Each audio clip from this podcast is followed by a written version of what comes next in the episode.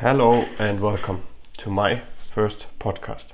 I'm your host, Max Ruck, and today you are listening to It's What We Are Taught. Today's story goes a little bit back in my life. To be honest, since I'm a little kid here, and since we are all little, we have been taught something from our parents, from our teachers, from people around us, which are much more mature, older, and more wise than we. And the teachers things they have learned from their parents, and many things which limit us in our life, but it's never been their intent to do that. But it's done because it's what they have been passed on from their generation. And most likely their generation has gone through a war, to bad times where they had to starve, and things have been much more limited than they are right now. So, what we have to do, we have to embrace that change and make sure we are not passing on those limitations to the next generation. Looking back into school, it's obviously easier to grade, to have the same rules in place than we used to do. So we learn to read. And we read out loud, which already limits us in the speed we can read. Because we can only read as fast as we can speak when we read out loud. We're reading out loud in school while we learn reading is used as a tool. It's used as a tool for the teacher to rate and make sure the student reads it out correctly, pronounces the words correctly, and that's only possible when it's when the teacher is able to hear those words. So reading out loud is then used as a tool. But going forward, we always sub-vocalize what we are reading. So we read it out loud in our minds, which then again slows us down. We only read as fast as we can speak the words, even in our head. We can might increase the speed, but we are limited to a certain amount. And our mind then wanders, wanders off, gets into other thoughts because our mind is much quicker to process words than we can speak them. Then we also learn to write. So what we can read, we can write. And there, at least I have been taught a certain way to write. And in that certain way, I have it has never been looked really nice and really easy to read for me because my handwriting is not, yeah, really, let's say, readable even to myself in the way I have been taught since I was in school. So probably yeah, six months ago, maybe a little bit more, I changed my handwriting and it has become much easier to to read for myself. And that only because I have been brave enough to embrace the change that if what I have learned since I'm small doesn't suit me because it's really hard to read for myself, I can change it and I can make it easier for myself. And that's what we can do all. If there's something which doesn't suit us, we can change it, adapt it, improve it, and use it to our benefit. And those two things, I believe, are the the two main things we need going forward. If we can read, if we can write, there's nothing we can't learn, regardless of what it is. It might take longer.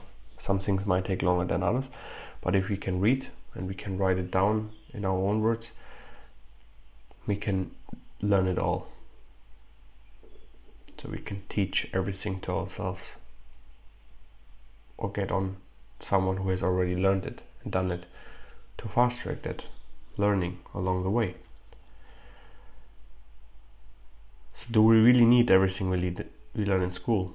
We learn math, we learn chemistry, from a mathematic perspective, I think we need a basic mathematic understanding to get along, but we don't need to do all those calculations, draw graphs, and everything because nowadays we have tools. If I want to calculate something which I can't do in my head or I'm not sure, I sitting on my PC anyway, putting out the calculator takes like two clicks or even less. So while the skills might be necessary or have been necessary 20, 30, 40 years ago, they're less necessary today. Into chemistry, I'm not really familiar with the topic. But I, if you become a pharmacist or develop new medication or anything else, you need chemistry understanding. I'm not sure if the chemistry you learn in school or later in college is really what will bring you forward because as I can see they teach you the things which are really old and have been long ago. There's no original content in there. But while we looking to find cures to unresolved diseases we need to be original in our approaches. So that's nothing a chemistry teacher will be teaching because he has never done it himself so in that way we become generalists. We learn everything in a really yeah wide range of topics in a really yeah summarized form. We don't go into much details. We become generalists. But does it help us to learn from every topic a little bit? In that way i strongly believe we are trained to become mediocre we're trained to live a mediocrity life. We are trained for average. And we are never really good in everything.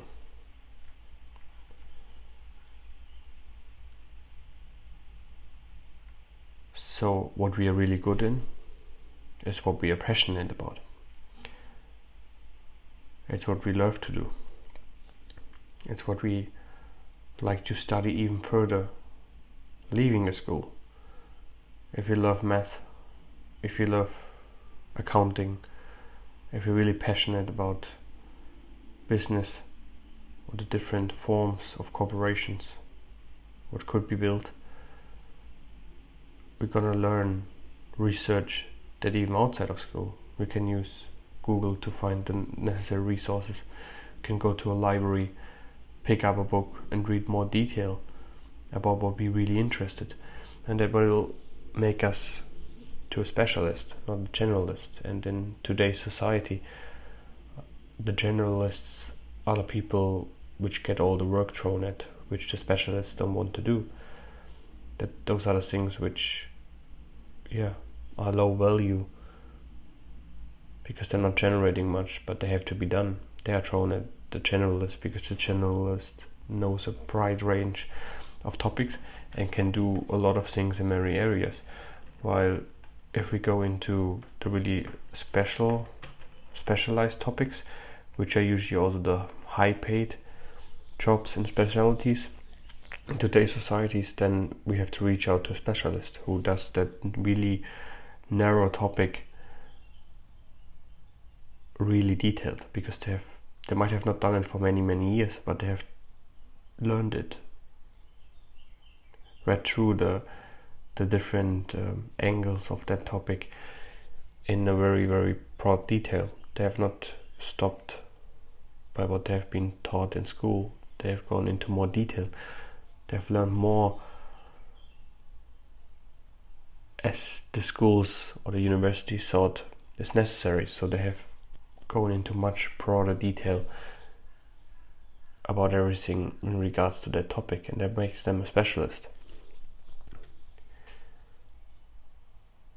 So, what I um, want to give you as learning from that episode is we are not taught to fail. When we read and we pronounce a word incorrectly, we have been told how to pronounce it. If we write and we do writing tests. We've been told the words to write down and then we are graded on if we spelled them correctly. If we do a mathematic test we are rated or graded on on the output of that specific formula or task at hand. And if we do a accountancy test, we're graded on what has been right the last 20 years, while it still develops and changes. So to me, there's never only one right way. It's only a perspective on how we look at. So going through our school systems, we are taught to do everything right. We are not really motivated to try new things, to try new approaches, to do things differently than they have been done. But if you look back the last 20 years, any big company or companies that haven't been there, like Facebook or Uber or any other company who wasn't there 20 years ago, if you look at it, they have done something totally different than it used to be done for the last 20 or 30 years, which made them great. But we are not taught that in school. So we have to embrace failure and the mistakes we make on daily basis and those mistakes failures we under, undergo will make us grow. They bring us to where we want to get. And they make us stronger. They make us believe more in ourselves and they will make us understand that mistakes and failure are part of our life as much as successes if we don't fail often enough we will never be grateful for the successes we have. If everything just falls in onto our lap, we just want to chase the next thing. We won't be enjoying every step along the way because it just fall into our lap without yeah, without the hard work and the struggle which makes makes it so great to succeed. We have to focus on our passions because as we see in school we're not good in every subject we're good in a few subjects, and those subjects are form our passions, the passions we like to chase, the passions we will we will pursue a profession in, a passion we always will chase to improve on a daily basis. And don't focus on others. If people around you are good math, it doesn't matter. They might not be good in in writing or chemistry or anything else. It's all about us and what we are passionate about, uh, and we have to focus on us to improve th- those passions and not to be better than somebody around us. So, before I wrap up and close that episode, I would like to ask you for a small favor. So, thank you first to listening to the end of this episode. If you're a previous listener, a returning listener, and you have listened to that podcast again, I thank you very much for coming back. It means a lot. Please reach out to me if there's anything you want to hear, you want to learn. New if that's your first episode, thank you. Please go back to any of my previous episodes and let me know. Reach out to me. You can find my contact details in the show notes. I'm really curious to hear what you think about it. And if there's anything that resonated with you in that episode or any other episode, please take the link to that episode or your favorite episode and share it with two, three of your friends in the next 24 hours. Thank you for listening. I'm your host, Max Schreck. Until next time.